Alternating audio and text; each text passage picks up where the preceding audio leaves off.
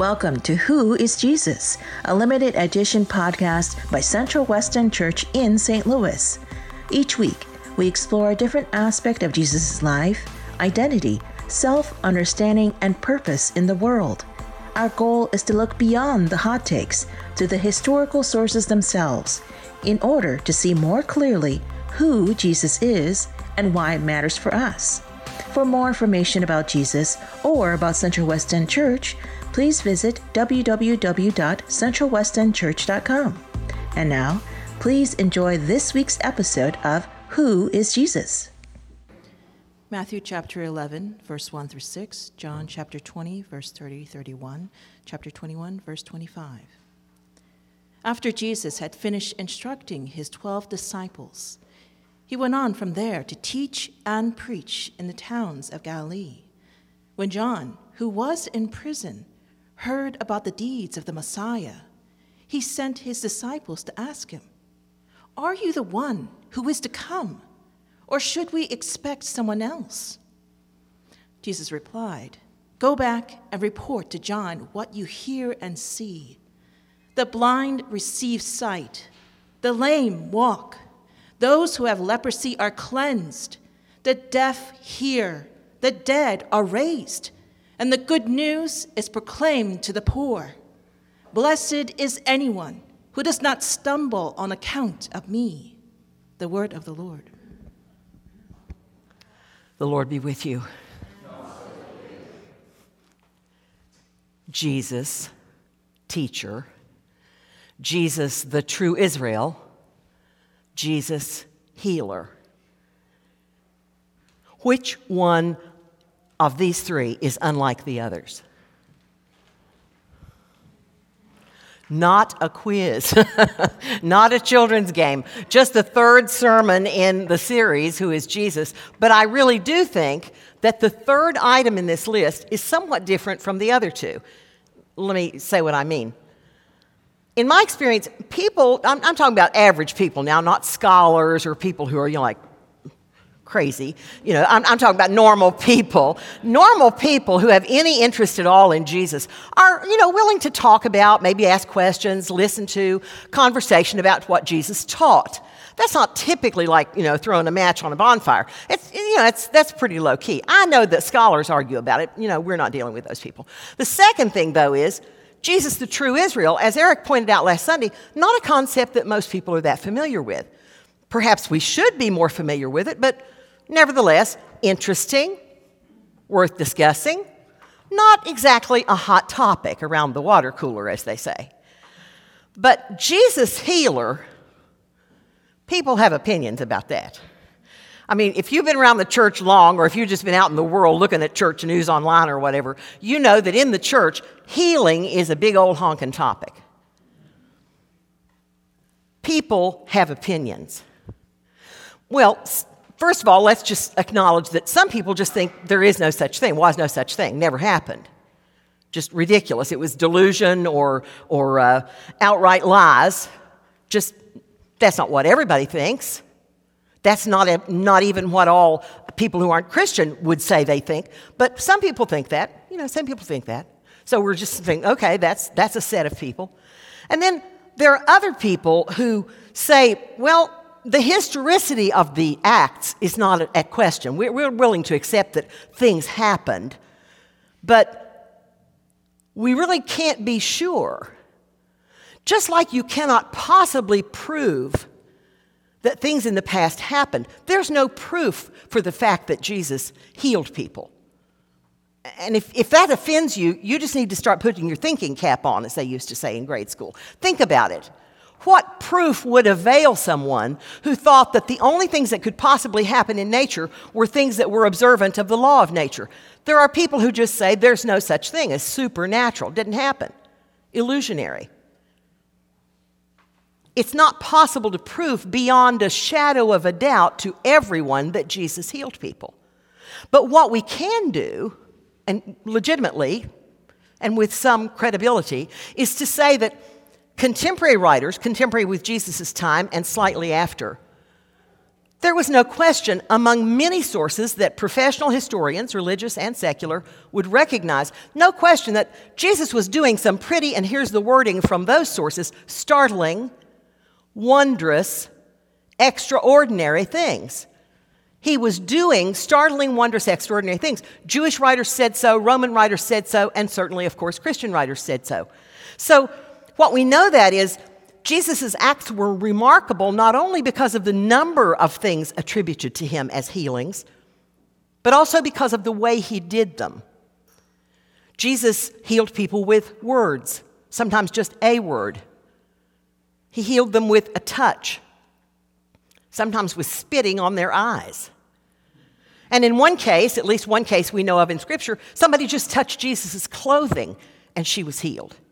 It was very unusual. There are no historical parallels that anyone advances. Nobody else in Jesus' time seems to have been doing the numbers of things and the types of things he was doing under the heading of healing.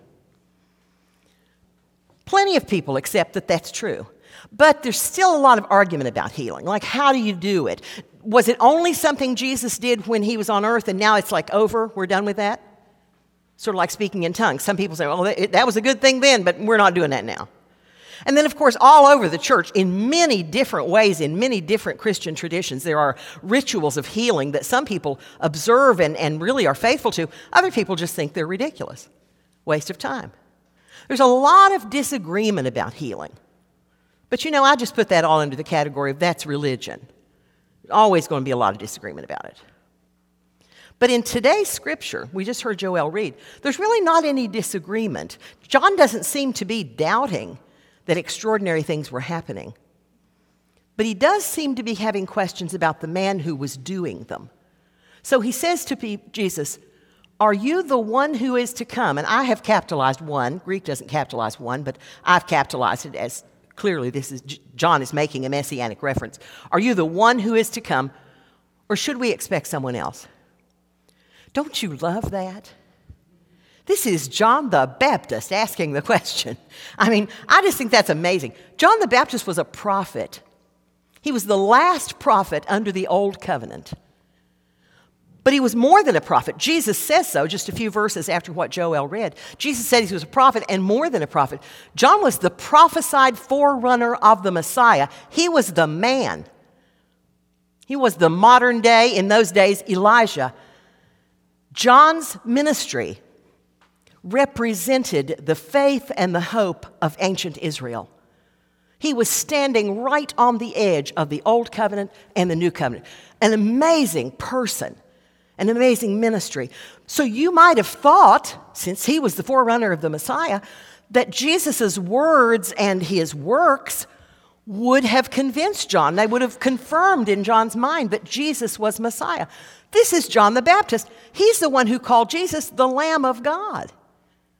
I mean, that happened before today's scripture happened. The Lamb of God who takes away the sin of the world. John knew all the prophecies about the one who was to come. He knew all his people's history, too. John knew that in Moses' last sermon, Moses' last message to his people, Moses had laid out very carefully the covenant conditions of God for the covenant between God and his people. Moses had laid out the blessings that would attend on obedience and faithfulness. And then, in no uncertain terms, Moses had laid out the curses that would be consequent from disobedient unfaithfulness. This is what God says through Moses. He says, If you do not obey the Lord your God and do not carefully follow all his commands and decrees, this is what God says, all these curses will come on you. Now, I've redacted it to just a list, but in the script, of course, it's narrative. Listen to who's doing the, the cursing. The Lord will strike you with wasting diseases. That doesn't sound good. The Lord will strike you with wasting disease, with fever and inflammation. The Lord will cause you to be defeated before your enemies. See, God doesn't just say these things are going to happen, you know, and, and you, you can make of them what you will. I'm telling you, Moses says, God told me to tell you, God's going to do this to you. God's going to afflict you with boils, tumors, and festering sores. Ooh. madness, and blindness. And because you did not serve the Lord your God, in hunger and thirst, in nakedness and abject po- poverty, you will serve the enemies the Lord will send against you. See, John knew all that. John knew the prophecies and he knew the histories. And John knew that that's exactly what happened. Repeatedly, repeatedly read the Old Testament. The Israelites did evil in the sight of the Lord. I'm quoting here from Judges, which is a fairly early book in the Old Testament, but you could sample throughout the Old Testament, the Jewish scriptures, over and over and over. They did evil in the sight of the Lord. They forsook the Lord, the God of their ancestors. Therefore, in his anger against Israel, I mean, look at the cause and effect here. The Lord gave them over into the hands of their enemies. And he did over and over, century after century. I mean, it, it's almost aggravating when you read the Old Testament. You think, my God, what was up and down, up and down? Unfaithfulness, disobedience, come back to the Lord. Unfaithfulness, disobedience, come back to the Lord. Over and over, God gives them into the hands of the Assyrians, the Babylonians, the Greeks, empire after empire, finally culminating in the empire that the Romans led, probably the mightiest empire that had ever existed up to that time. God just gave them to their enemies. And what's more, God not only allowed, but He gave the Israelites to suffer those wasting diseases He had warned them against. Skin diseases. Scripture usually sort of shorthands that and calls them all leprosy, but various skin diseases. Blindness, crippling disorders, fevers, demon possession. How could they not conclude that God's covenant curses had come upon them. How could they not? So, in that lived reality of divine retribution, where could the Israelites turn? Only to the same scriptures that had articulated the covenant. Because century after century, not only had the Israelites disobeyed, God had sent prophets to say that a Savior would come, that God would send a Savior to redeem His people from the curse of their sins. I can't help but believe that John, the, John the Baptist, probably heard, he wasn't, he didn't remember them from his own life because he would have been a tiny baby, but probably heard repeated what his own father had said. His father had said, Praise be to the Lord, the God of Israel, because he has come to rescue his people and redeem them. He has raised up a horn of salvation for us to rescue us from our enemies and from the hands of all who hate us. That was what was in the air in those days. Zechariah, the father of John the Baptist, was living right on the eve of the Messiah. He believed that. That's why he said that praise song. But now, in prison, in the prison of Herod the king, in a dark confinement, John is listening People coming and going, talking, guards talking, visitors, even possibly people on the street. John's listening for news that the Messiah was punishing the wicked and rescuing Israel. But he's not hearing anything about revolution. No news came like that. Prophecy had given plenty of ground to expect that there would come a Messiah who would deliver God's people from their enemies. But the trick is, enemies come in all kinds of guises. Enemies might look like Roman soldiers, but enemies can be otherwise. 700 years before John the Baptist, the prophet Isaiah had declared God's promise of a different kind of deliverer, a servant of the Lord who would suffer in his own person Israel's punishment, and in that way would deliver the people from the covenant curses. This will be familiar scripture to you, but listen to it. Then, says Isaiah's writing, by that deliverer will the eyes of the blind be opened and the ears of the deaf unstopped. Then will the lame leap like a deer and the mute tongue sing for joy. Surely he took up our pain and bore our suffering. He was pierced for our transgressions. He was crushed for our iniquities. The punishment that brought us peace was on him, and by his wounds we are healed. See, Isaiah is writing this 700 years before Christ comes to earth. Isaiah is a prophet. God gives him the message, he just speaks it. Like his ancestors and contemporaries, John knew that prophecy. But, but he couldn't connect what had been prophesied with what he was hearing that Jesus was doing. Because the kind of deliverance you're looking for, the kind of Messiah you're looking for, depends on which prophecies you're focusing on. And John knew all the prophecies, and so he was confused. Jesus didn't usually answer questions like the one John sent to him. But listen again to how he answered John he says to John's messengers, Go back and report to John what you hear and see. The blind receive sight, the lame walk, those who have leprosy are cleansed, the deaf hear, the dead are raised, and good news is proclaimed to the poor. I would love to have been in the cell when John got that message. Jesus described his own ministry in words that exactly echoed the prophet Isaiah. And just so nobody in the future would be confused, the writer of the Gospel of Matthew repeatedly makes the point. At, at the end of uh, one section of Matthew 8, he's talking about Jesus delivering a man from demons, and he says, This was to fulfill what was spoken through the prophet Isaiah. He took up our infirmities and bore our diseases. Matthew makes that connection explicitly over and over people were seeing and experiencing exactly what God had promised. So John asks Jesus, Are you? And Jesus says, Yes. Isn't that thrilling? I mean, just thrilling to me. To those with eyes to see and ears to hear, Jesus' healing signaled an end of hurting for those that he cured and it signaled a foretaste of wholeness for everyone.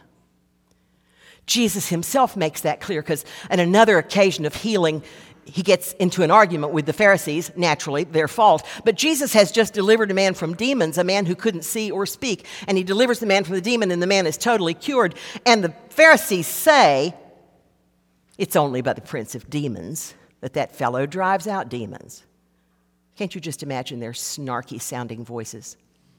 Jesus knows what they're thinking and hears what they're saying, and he says to them, If I drive out demons by the prince of demons, then by whom do your people drive them out? Think about that, he says. But if it is by the Spirit of God that I drive out demons, then the kingdom of God has come upon you. The kingdom of God has come upon you. The Pharisees saw Jesus' healing as sorcery, but Jesus declared it was a sign not only of a present reality, present when he was standing there with them, but of a reality to come. The kingdom of God.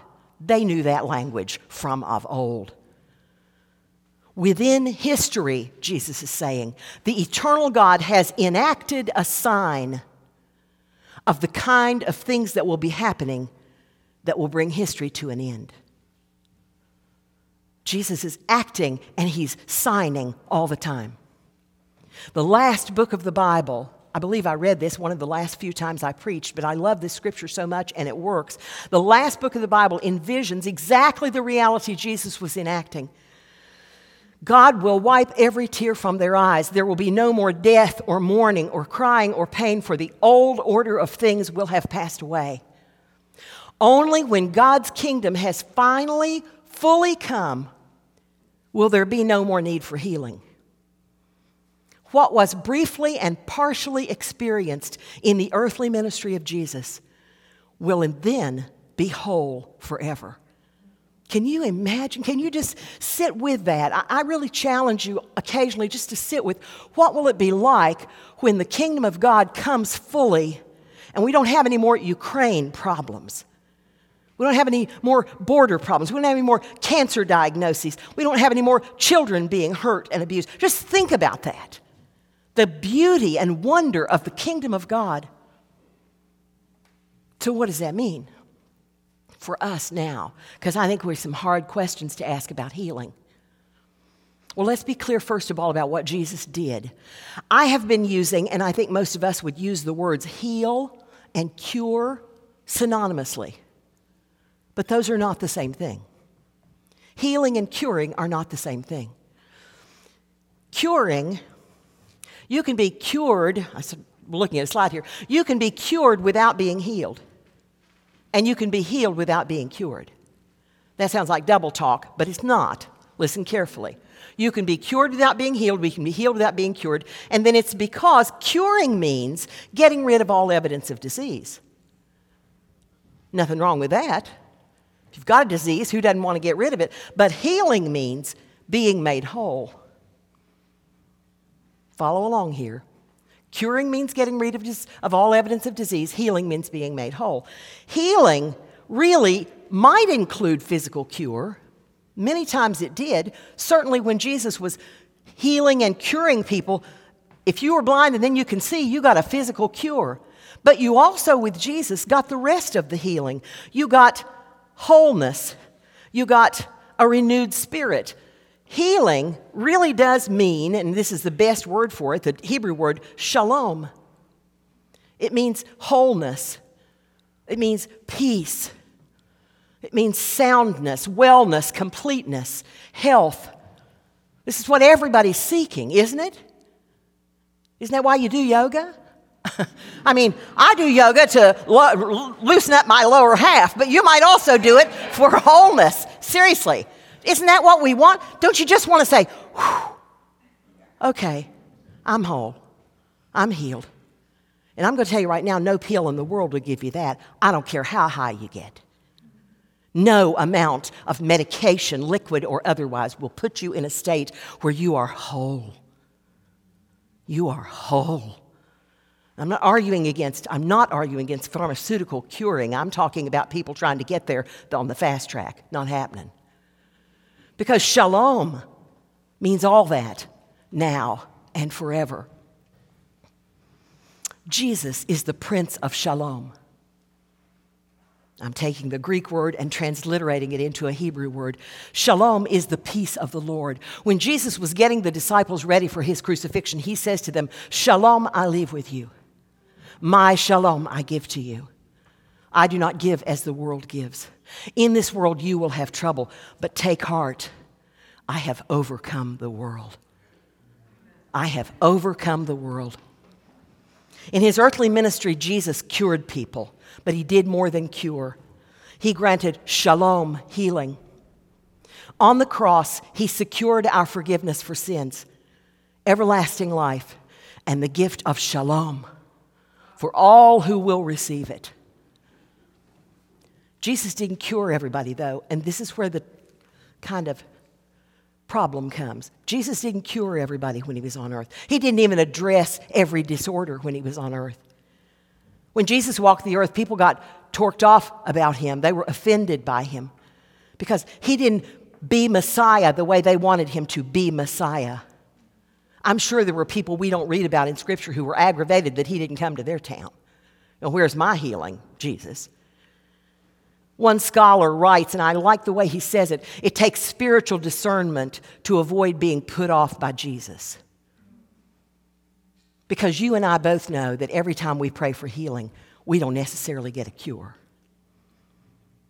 I mean, that's just the fact. There are probably people sitting here who are ill now with one thing or the other.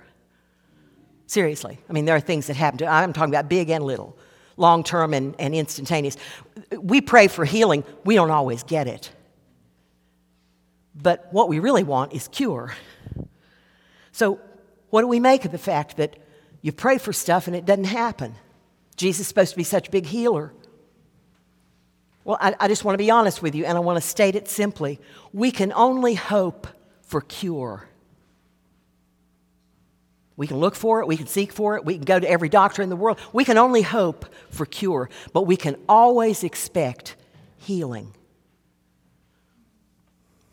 I say that humbly because I know what it means to hurt. You get a life altering diagnosis, or a life threatening disease and you just want it out of your body. You just want to be done with it. And so we hope and we search and we pray and we try everything. But deep in the heart of our disease, our disability, our pain, and our suffering, deep in the heart of that, we hope for more than absence. We hope for more than absence. Deep in the heart of our hopes, even when our hopes are satisfied, we long for wholeness. Even when your cancer goes into a remission, even when your bones knit back together, even when your migraines stop, you want to be whole, not only cured. But how can we have that when we hurt? I want to tell you two very short stories, and I know I've been preaching long, so if it's just too long, get up and walk out. But I just want to tell you two things, two short things. well, you know, you can't tell the truth in two seconds. But anyway, that's a soundbite, that's a problem. The first story is scriptural, and you'll know it, so I'll try to shorthand it. In the second letter to the Christians in Corinth, the Apostle Paul, or someone on his behalf, writes this. He talks about an amazing visionary revelation God had given him. I mean, it was mind blowing. His mind was blown. He was so high and elated about it. And he was really concerned about how to get it out to other people. And so he says this in order to keep me from becoming conceited about this big revelation he'd received. I was given a thorn in my flesh a messenger of Satan to torment me. This is the Apostle Paul now we're talking about. Three times I pleaded with the Lord to take it from me. But he said to me, My grace is sufficient for you, for my power is made perfect in weakness.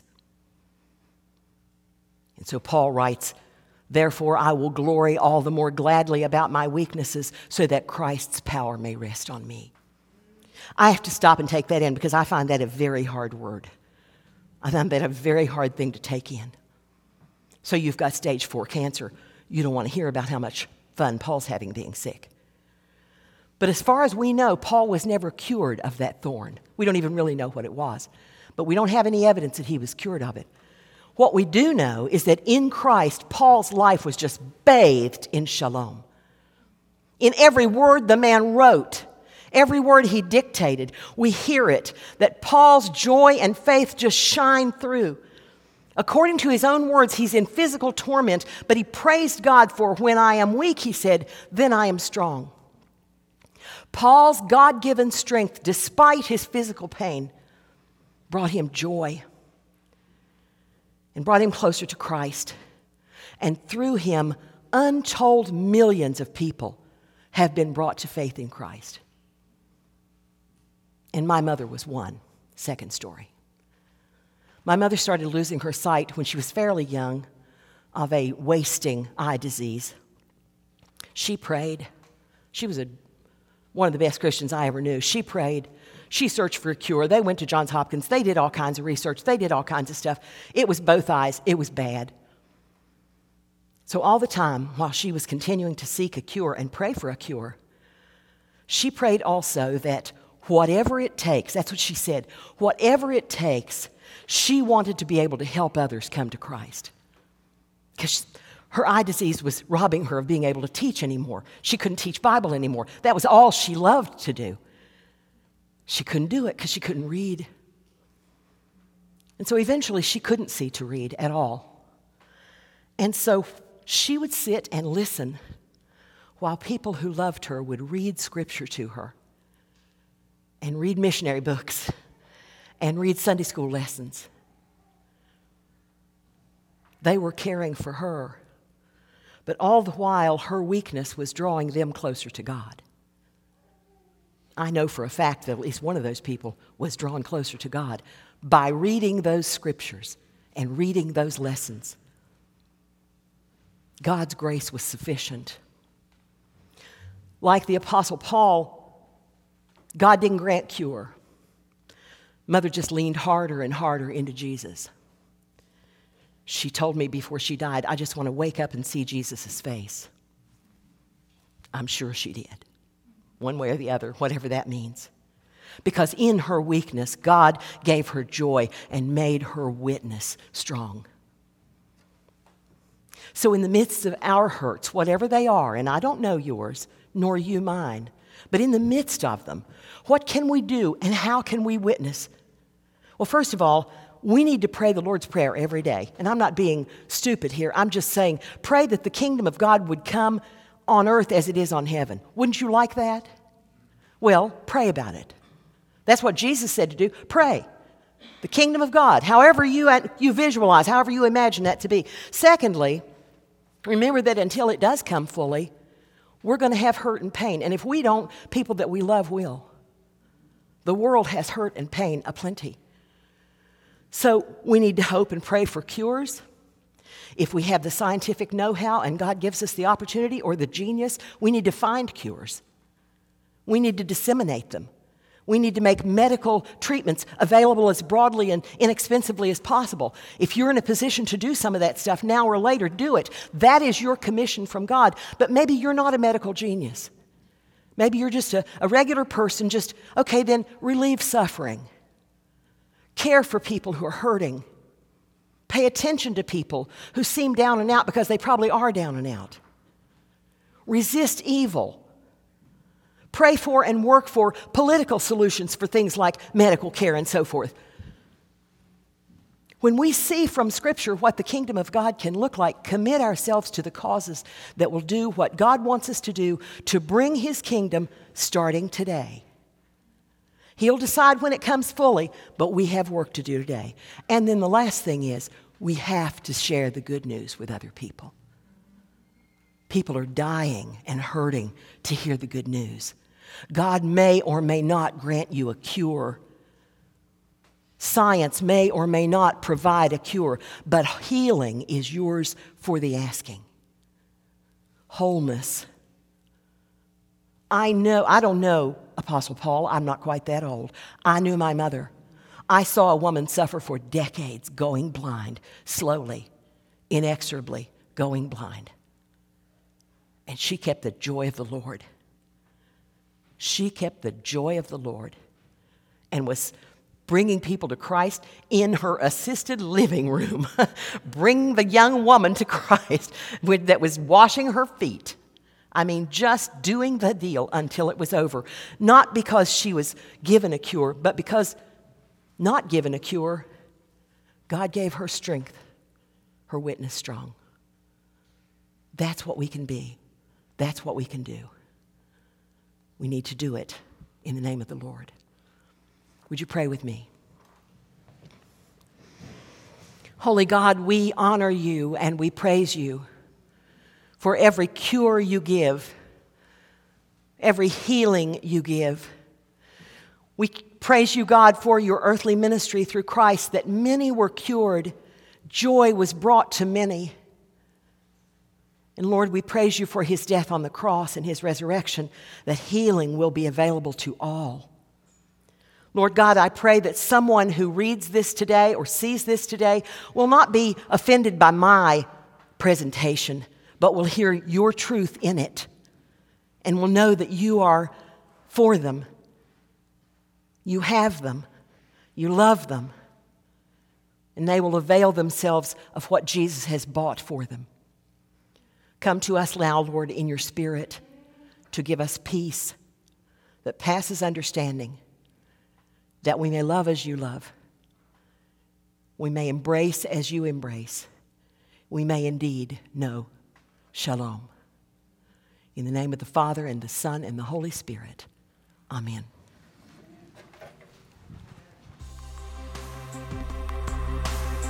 Thank you for listening to this week's episode of Who is Jesus? For more information about Jesus or about Central West End Church, please visit www.centralwestendchurch.com.